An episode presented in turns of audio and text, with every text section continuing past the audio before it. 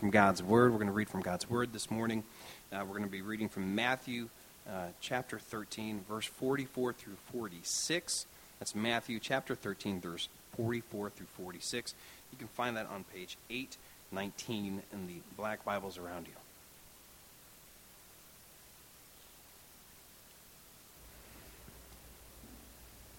Verse 44, chapter 13. The kingdom of heaven is like treasure hidden in a field, which a man found and covered up. Then in his joy, he goes and sells all that he has and buys that field. Again, the kingdom of heaven is like a merchant in search of fine pearls, who, on finding one pearl of great value, went and sold all that he had and bought it. The word of the Lord. Thanks be to God. Well, good morning, everybody. Uh, my name is Aaron. I'm one of the elders here at Trailhead, and uh, it's my privilege to be able to open the Word with you this morning. This is our final, uh, final message in our series on the parables. Next week, we will begin our new series, and it's on the book of Romans. And we're very excited about this. Um, we are going to be doing a real deep dive into the book of Romans. We're going to be taking our time and working through uh, this incredibly rich, deep, deep letter um, and what the Apostle Paul wrote to the Romans in the first century and what that has to say to us. As a part of this series, um, we have study books that uh, have been put together by a team here at Trailhead, and these are available for you to use. Uh, as we dig into Romans, we would highly encourage everybody to pick one of these up. They're on a table out there in the foyer. We would love it if you would like to help us kind of defray the costs. Uh, a $5 donation would be very beneficial. However, if that's outside of your financial means, don't let that stop you. Please pick one up. If $5 is super easy for you and you'd like to help somebody else and you would like to pay a little bit extra, that would be beneficial as well. But we would like everybody to have one of these books. These books are meant to help you engage the scripture ahead of time so that going into the week, so like if you pick it up this week, you go ahead and get started and it prepares you for next week's sermon so that you already come in prepared and having a sense of where we're going. And then we also, hopefully, will be using these books in your community groups to help guide our discussion. So it's a way for you to be engaged throughout the week before. During the sermon, there are pages for, stu- uh, for, for, for notes during the sermon as well, and then to use in your community groups as well. So, really cool tool. Highly recommend that you pick one of these up on your way out today. All right. But that's next week. Let's talk about uh, parables this week. This is our, like I said, our final sermon in the parables series. However, it's not like the last parable in the Bible. If you've been here all summer as we've worked through these, um, these amazing little stories that Jesus uses to reveal these really deep, deep, profound truths, just in these short little, and, and today, two of the shortest parables of all but we're going to see some really deep truths underneath them. And what Jesus does with these parables is he gives us these concrete pictures to help us understand some very abstract truths. Some very high or, or deep. Are those like opposites? Can you say something is high and deep at the same time? Is that just a. Okay. Um, but these really would be for us very difficult to grasp concepts, but Jesus grounds them in these very just, we can picture, we can, especially his audience at the time, these were like everyday, like, oh, of course, I know exactly what that looks like. And so, what we do as we approach parables, and, and let me just give you this. So, there are a whole bunch of other parables throughout the New Testament that we haven't even touched on. And so, as you continue to read and as you dig into Scripture yourself, when you come up against one, here's what we do. And here's how you can approach any other parable. And it's very straightforward. And it's what we've been doing all summer long. It's what we'll do this morning. And it's what you can do this on your own as well. You look at the concrete story itself. And you ask, okay, what is this saying? Like, what specifically is the, the, the, the solid, like, story? What's going on? And from that, what is the abstract principle? What is the truth? What is the deeper meaning about God, about people, about Jesus? What is Jesus trying to say that he's using this story as a picture of But he's actually talking about this more kind of intellectual or spiritual truth. And then you say, okay, and so that's the spiritual truth. There was the concrete picture then. What does that look like for me today? So I go from the picture Jesus used to the truth that he's explaining, and then I put it into a real form in my life. What does that look like? Somebody, uh, I read this once. I would love to take credit for this but I, I don't remember where I got this from. But a really simple way to remember this structure. When you read, and you can do it with any scripture, but I think it's really helpful with parables. And it's three questions say what, so what, and now what. Say what, so what, now what. Say what, what is he talking about? What does this mean? What is the actual story? So what, why does that matter? Why is that important? What's the deeper truth behind all of this? that's driving this. And then now what? What do I do about this? If this is true, if I'm understanding what God's trying to tell me, how does that change and transform my life? So that's what we're going to do today. I'm going to use these three questions just to kind of frame as we look at these two, again, really short but really deep parables. And we're going to say, what is Jesus saying? Why does it matter? And what would those truths look like in our lives today. Simple enough? Let's take a look at it. So here we go. So, our first question say what? What is Jesus talking about? Um, Jesus gives us two really quick pictures of two men who both find something that they perceive to be extremely valuable. In the first one, it, it's, it's not made explicitly clear what it is, it's just treasure. In the second one, it is very clearly stated it's a, a fine pearl, a pearl of great value. In that second one, in that second one, we understand that this is something, this, this thing, this pearl is something this man has been looking for. In fact, he's devoted his entire life for the search for this type of thing. He's a merchant who sells pearls. He uses pearls for his benefit, but he's constantly on the lookout for bigger and better and the right ones. He buys and sells for his own benefit what he finds to be valuable. And yet, in Jesus' story, he comes across one pearl that flips everything upside down. Because this pearl is so outstanding that instead of, in the past, he always sold pearls so that he could get himself stuff. Now he finds this pearl and he sells all his stuff to get the pearl. There's something about it that is different than all the other pearls he's looked for before. So that man found treasure because he was searching for it. In the first story, the guy who finds what we just refer to as the treasure hidden in the field, he wasn't searching for it. In fact, the language would lead us to believe he was just going about his daily routine. He's most likely at work, he's in a field. And he comes across a treasure. And and understanding the, the legal situation in that day, and, and, and it's kind of complicated if you study what the law was exactly. If he, found, if he were to find a treasure, if he were to lift it out, so this is like a buried treasure, if he lifted it out, it would be considered stealing.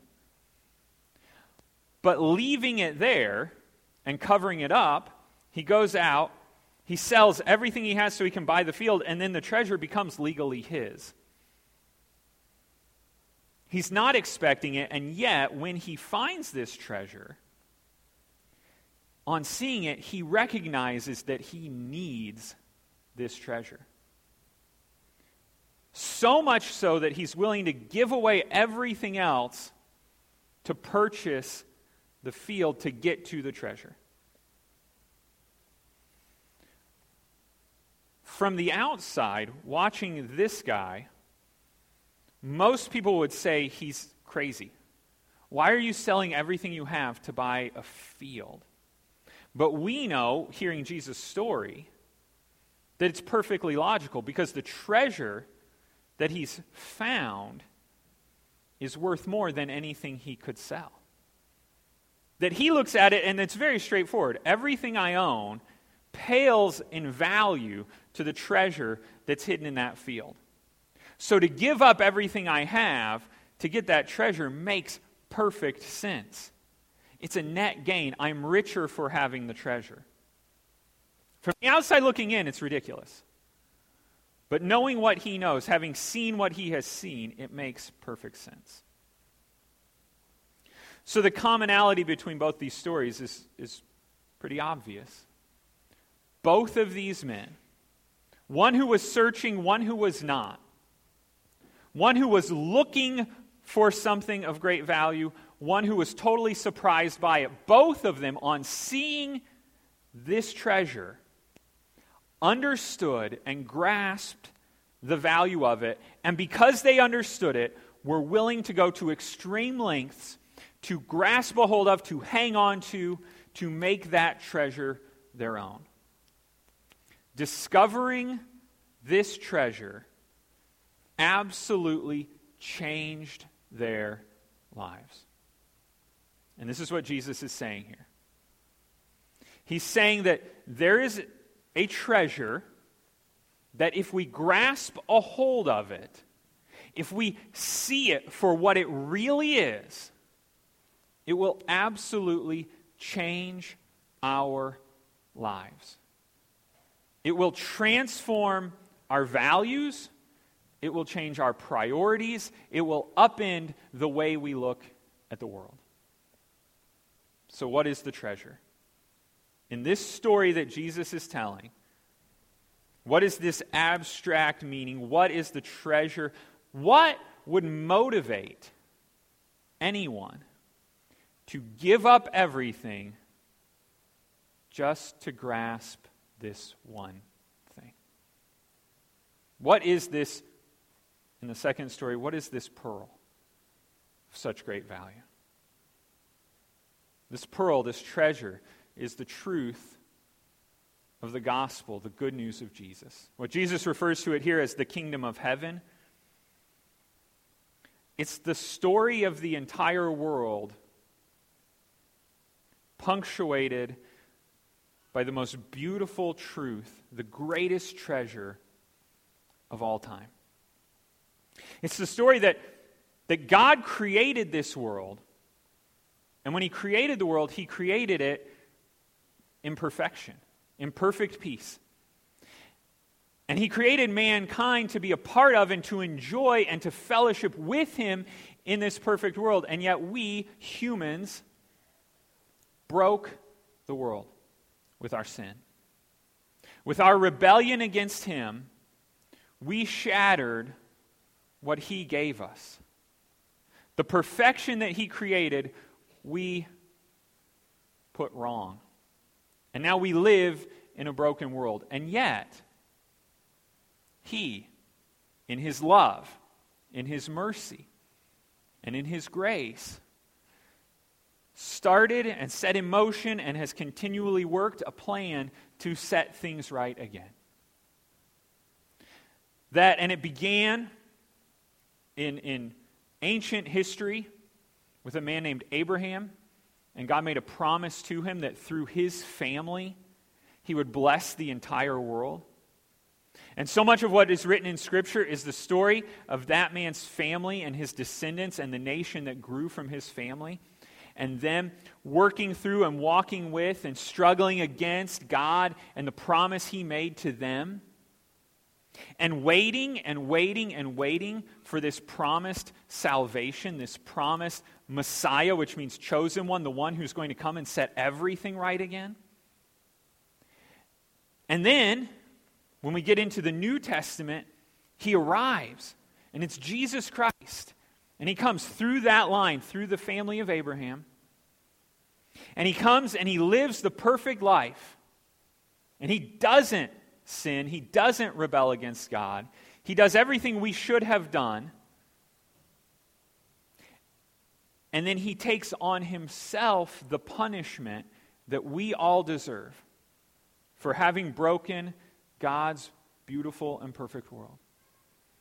The sin of each of us individually and the whole world collectively. He takes it all on himself.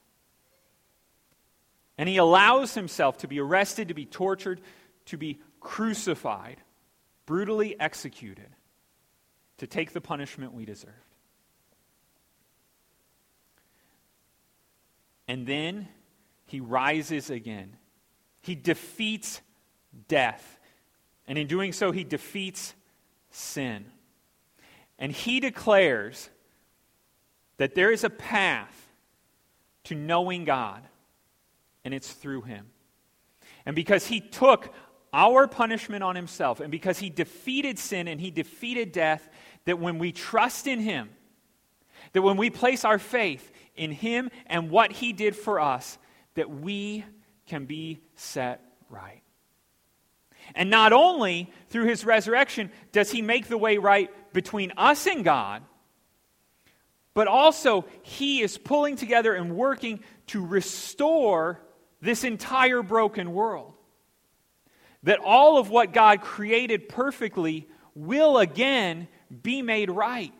And Jesus is restoring this broken world, and he's doing it through individuals and collectively through this new group, this new family, this new body, which in the, the Bible is referred to as the church. And that we who have trusted in him are entrusted with the mission of declaring to others this beautiful truth. This treasure, this pearl, that God, by His grace and in His goodness, because of His mercy, has made a way for us to be made whole again.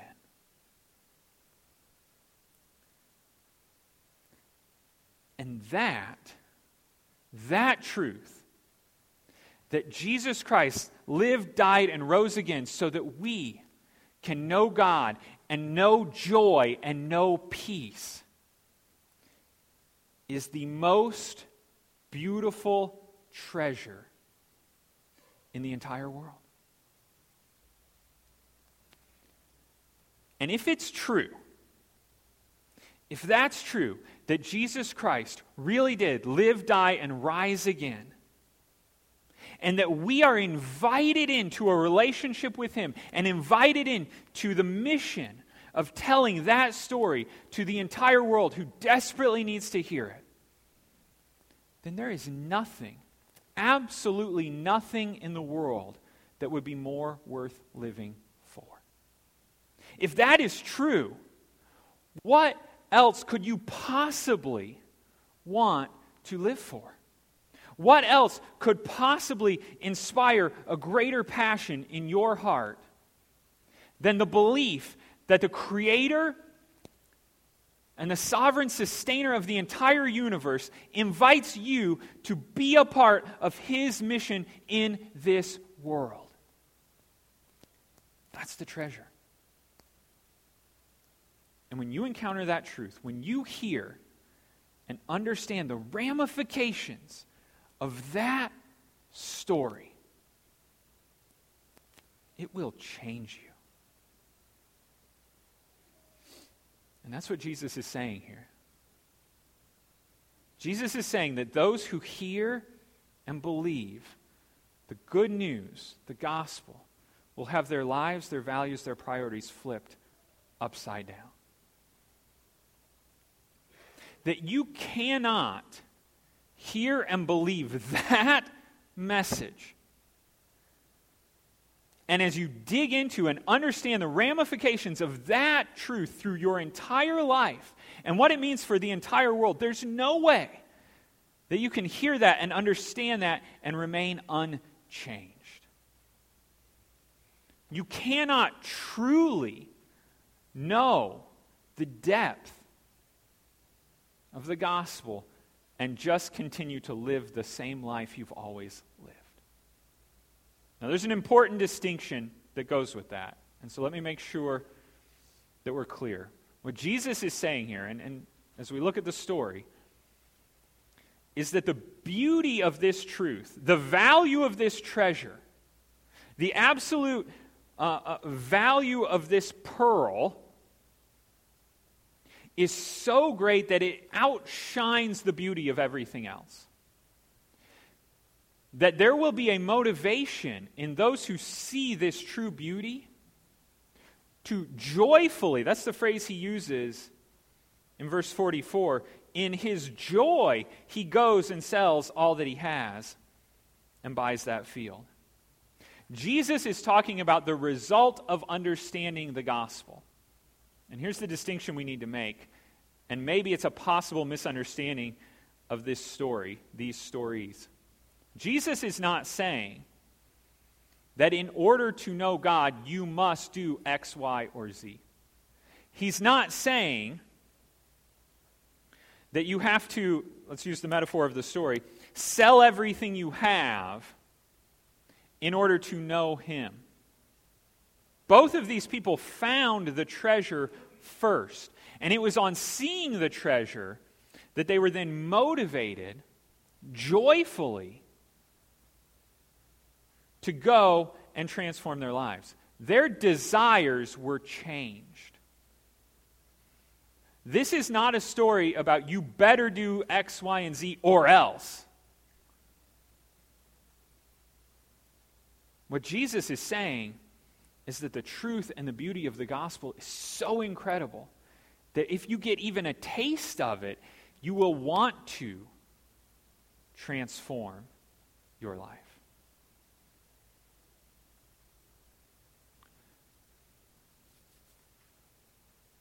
We cannot truthfully encounter the gospel and not be changed.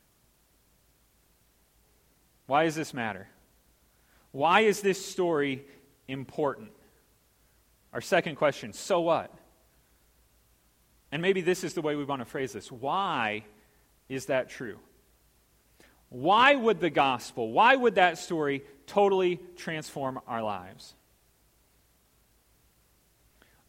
Unfortunately, many of us have come to view the gospel have come to view Jesus, have come to view church, scripture, all of the, everything spiritual, not as a joy, but as a burden. We rarely, this is sad, but it's, it's just true. And, and I'm saying we because I, I, this is just as much me. We rarely view the gospel as treasure. More often, Many of us, maybe not everybody, many of us, instead we have this idea of a sort of a religious obligation, a sense of what we must do in order to gain God's favor. We use different phrases. Sometimes we call these spiritual disciplines. I'm not saying those are bad things. But sometimes they become to us our means of performing in order to gain God's approval. And we get in our heads this idea in this sense that what we get from God depends fully on what we put in. That God is a cosmic bank account, and we must first make deposits before we can make withdrawals. And we carry a heavy, heavy weight believing that maybe, maybe God is good, but I'm going to have to perform in order to find out. And there's a whole bunch of stuff I have to do to gain God's favor. And the gospel, in that sense, and Jesus, in that sense, becomes not a treasure, but a difficult taskmaster. A silent judge who's just watching and waiting to see if we're going to measure up. And we believe, deep down, we believe there's something good, there's something satisfying, but we have gotten so messed up about how to get there. Look at the pearl merchant again, because this is where he was. He saw pearls and understood that there was value to pearls, right? He knew they were a good thing, but he saw them as a means to an end, not as something good in and of themselves. That's how most of us view religion. Many of us. It's a means to an end. It will get me to where I need to be. But in order to get there, I have to go through the steps to get what I want from it. And like the pearl merchant, in search of fine pearls, we seek in many different places, trying to find the one way of living, the one way of being, the one way of understanding life, which will give us the happiness we desire. And for some of us, that means trying literally different religions, different philosophies. And we've tried out so many different ways of viewing the world, each time seeking maybe this one will give me enlightenment, maybe this one will give me fulfillment. Others, it's within the blanket of, we would call ourselves Christians. We see ourselves as church people, but within that, we're still seeking different pearls. What way of worshiping, what way of following God, what steps do I have to take? and we read different books or listen to different podcasts or go to different conferences or find different Bible studies, all these different ways give me steps, give me procedures, give me the keys to unlocking this bigger or deeper or richer experience of God. What do I have to do to get there? And we're going through and we're buying and selling all these different pearls because we believe one of them will be the key that gives us the joy that we're looking for. In fact, there are people here this morning, I know, who are trying out, and we're glad you're here. And don't, please don't hear this as being condescending. This is how all of us come anywhere. We're trying out a, a new place because you've tried others. Some of you have been here for months or years, but you still have this attitude of, well, give me something new to try. And it's really tempting when you're writing a sermon to not, well, let me give you something new to try. Let me give you some other pearls that you can buy and sell. Try this one out. Does that work? Are you feeling closer to Jesus? No? Okay, sell that one. Let's try this one. Is this one getting you a little bit better? Try this prayer. Try this Bible study. You like that author? No? Okay, here's another one. Let's try. And we just keep trying and trying and trying.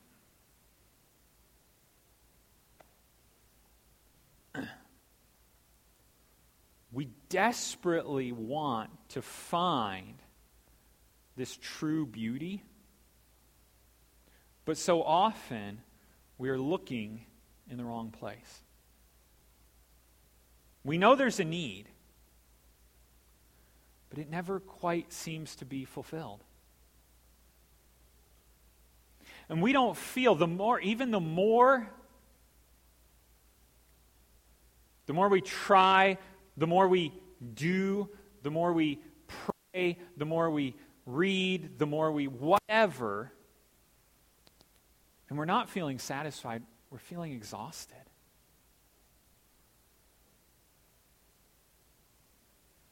Listen, if religion has left you feeling empty, if, if all of your efforts to, to pull yourself closer to God feel like they've really been for nothing,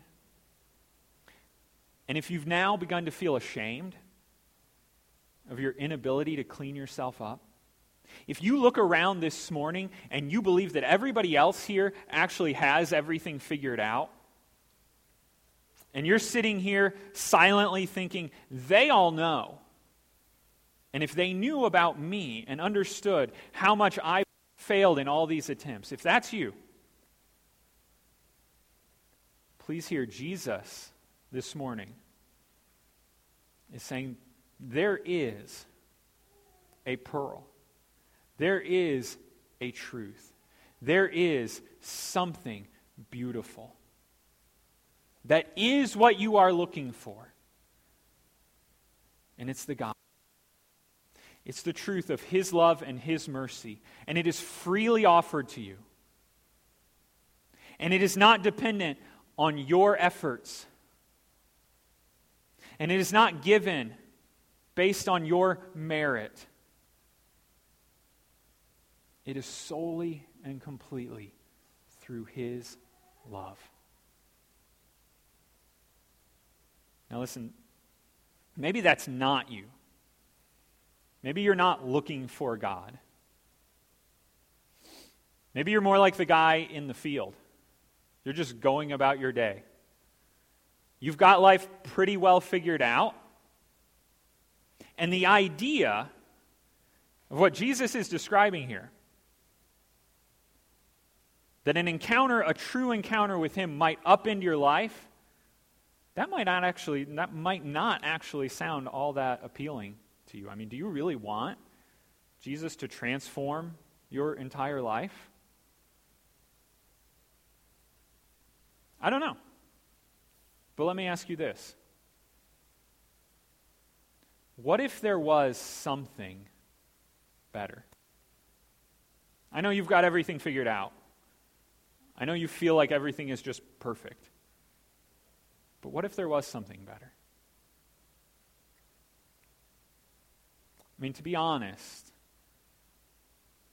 that's pretty tempting, isn't it? We want something better. Even if you don't seek for God, even if you're not consciously using or trying to utilize religion to improve your life, I mean, come on, isn't it still true that there's a part of you that knows there's something more? Or at least wishes there was something more? Isn't there so much of your life, whether you would consciously state it or not, that is really in some ways an effort to fill a hole? There's been a lot, a lot of conversation about this lately. And so I don't feel like I'm saying anything new by pointing this out. I'm just stating the obvious. But we live in a culture that has this sort of never ending cycle of addiction and denunciation. You know what I mean by that? We get so wrapped up in things that we hate and we swear them off and then go right back into them. Right? Does that describe anything in your life? Maybe not. Um, uh, let, me, let me give you an example. Everyone I know who has any kind of social media account says how much they hate social media. And yet they keep going back to it over and over and over again. And we all laugh about it because we're like, this is insanity. And yet there's this part of us that says, but I really need it. And when we have a free moment, we automatically reach for our phones. And then we say 20 minutes later, I can't believe I just wasted all that time. I'm never going to do that again. And then the next time there's any gap in our schedule, we go right back to it. Is this resonating with anyone? No, it's only me. Oh, the shame. It might not be social media for you, but there's something in your life that you find yourself going to. It may be worse, it may seem less insidious. I don't know what it is, but it's that struggle, it's that thing you hate. But you just keep going back to it because you don't know any other way to live, right? And because there's this part of you, again, it's not stated, you would never sit down and have a conversation and say these words out loud, but there's a part of you that believes somehow that going there will give you life. That that thing, at some point, you're going to pull the lever and it's going to pay out.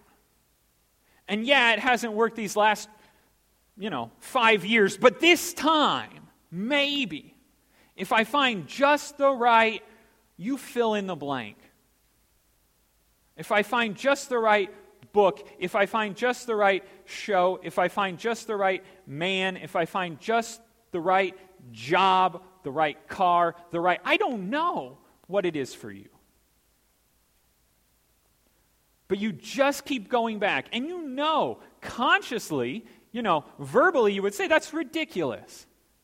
But you just keep going back because you believe somewhere inside that maybe this time, because you know, you know, there's something missing. And you keep saying that if you could walk away, you would. Except that maybe you wouldn't. Because you need something.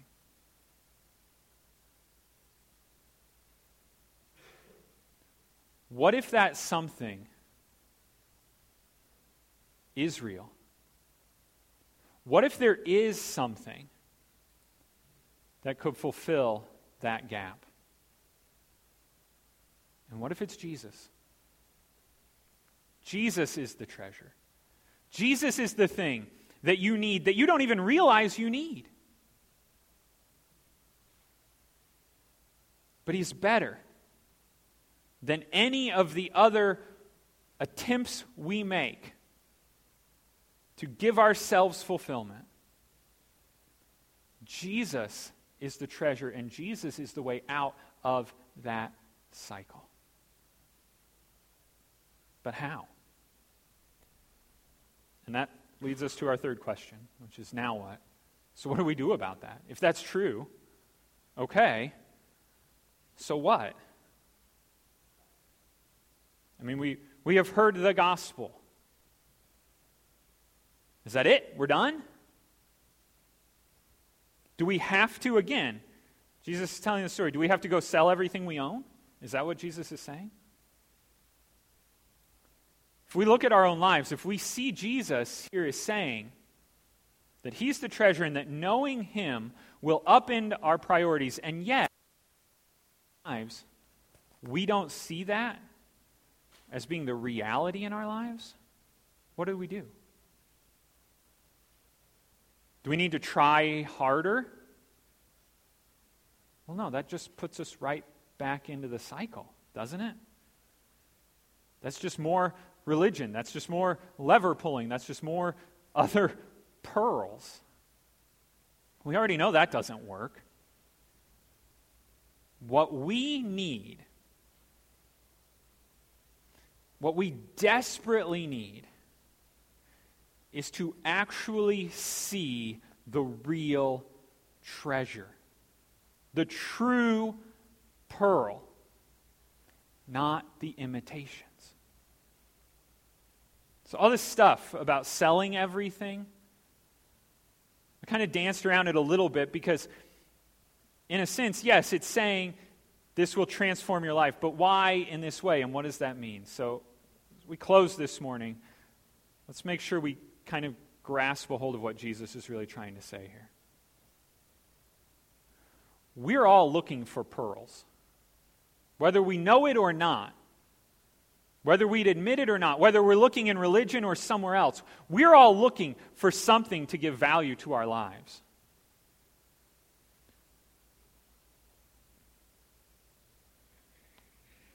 Maybe it's time for us to sell all those other pearls so that we can truly grasp a hold of the one pearl. Now, wait, you go, wait, that's the exact opposite of what you just said. No, hear me out. What if all those other pearls are getting in the way of us seeing the real pearl? What if we are filling our lives with so much emptiness that we're crowding out any opportunity to fill our lives with what we really need? What if we're not able to truly see Jesus because we've clouded our vision with so much other stuff? Some of it good and some of it bad. And we've spent so much time trying to fix and rearrange all that stuff But all we're doing is just shifting it around. We're just buying and selling these lesser pearls. And some may be more valuable than others, but none of them compare to the value of the true pearl.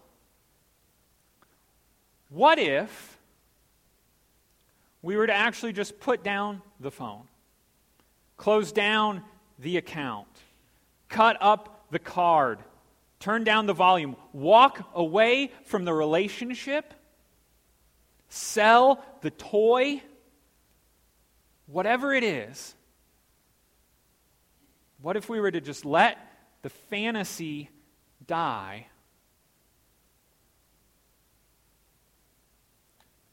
What if, in doing that, we were able to clear our vision and see the real treasure? Now, that sounds crazy. Crazy. But look again at the man in the field. He looked insane, selling everything he had to buy this worthless field. But he knew that within that field, there was a treasure, a treasure beyond all value. That it was worth it all to sell off everything else, to grasp a hold of this treasure. What if in letting go of all those things that we believe are bringing us life, but we know are actually bringing us further and further from satisfaction. What if, in letting go of those, we were free to see the one true pearl? I mean, we're afraid, aren't we? When you think of those things you run to, the idea of selling them off, of getting rid of them, of letting them go from your life, that's scary. And it's mostly scary because we believe we're afraid that they will create a hole within us. The truth is, the hole's already there, and they're not filling it. What if God wants the hole there so that in recognizing it and feeling our own inadequacy, in our own weakness, we'll more deeply appreciate His strength? What if that discomfort that you feel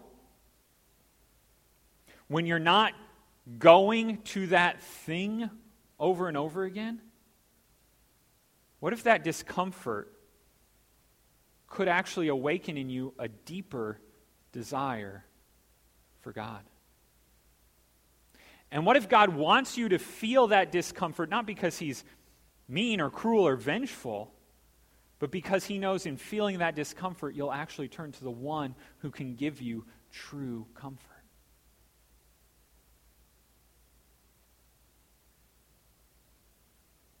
Is it crazy to walk away from things that are not fulfilling you so that you can find satisfaction in the one place, the only place that will truly satisfy?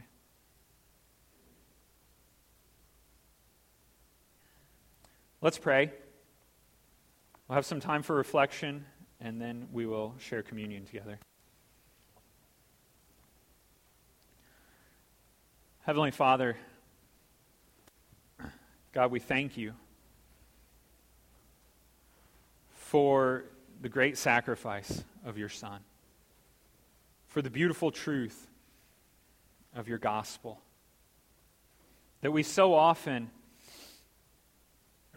ignore,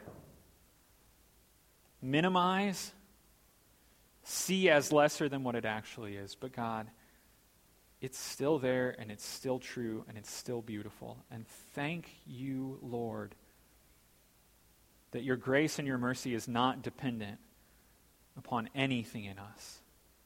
Not our works, not our merit. Honestly, not even our ability to grasp a hold of how deep and good you are. God, you're so good. We thank you for it. God, please tear away those things that block our vision from seeing you, that keep us from experiencing the full, deep, rich joy that you've promised. Help us to run to you instead. And we trust and believe that you are there, that you love us in spite of ourselves. Reawaken in us desire to know you more. In the name of your Son, Jesus Christ.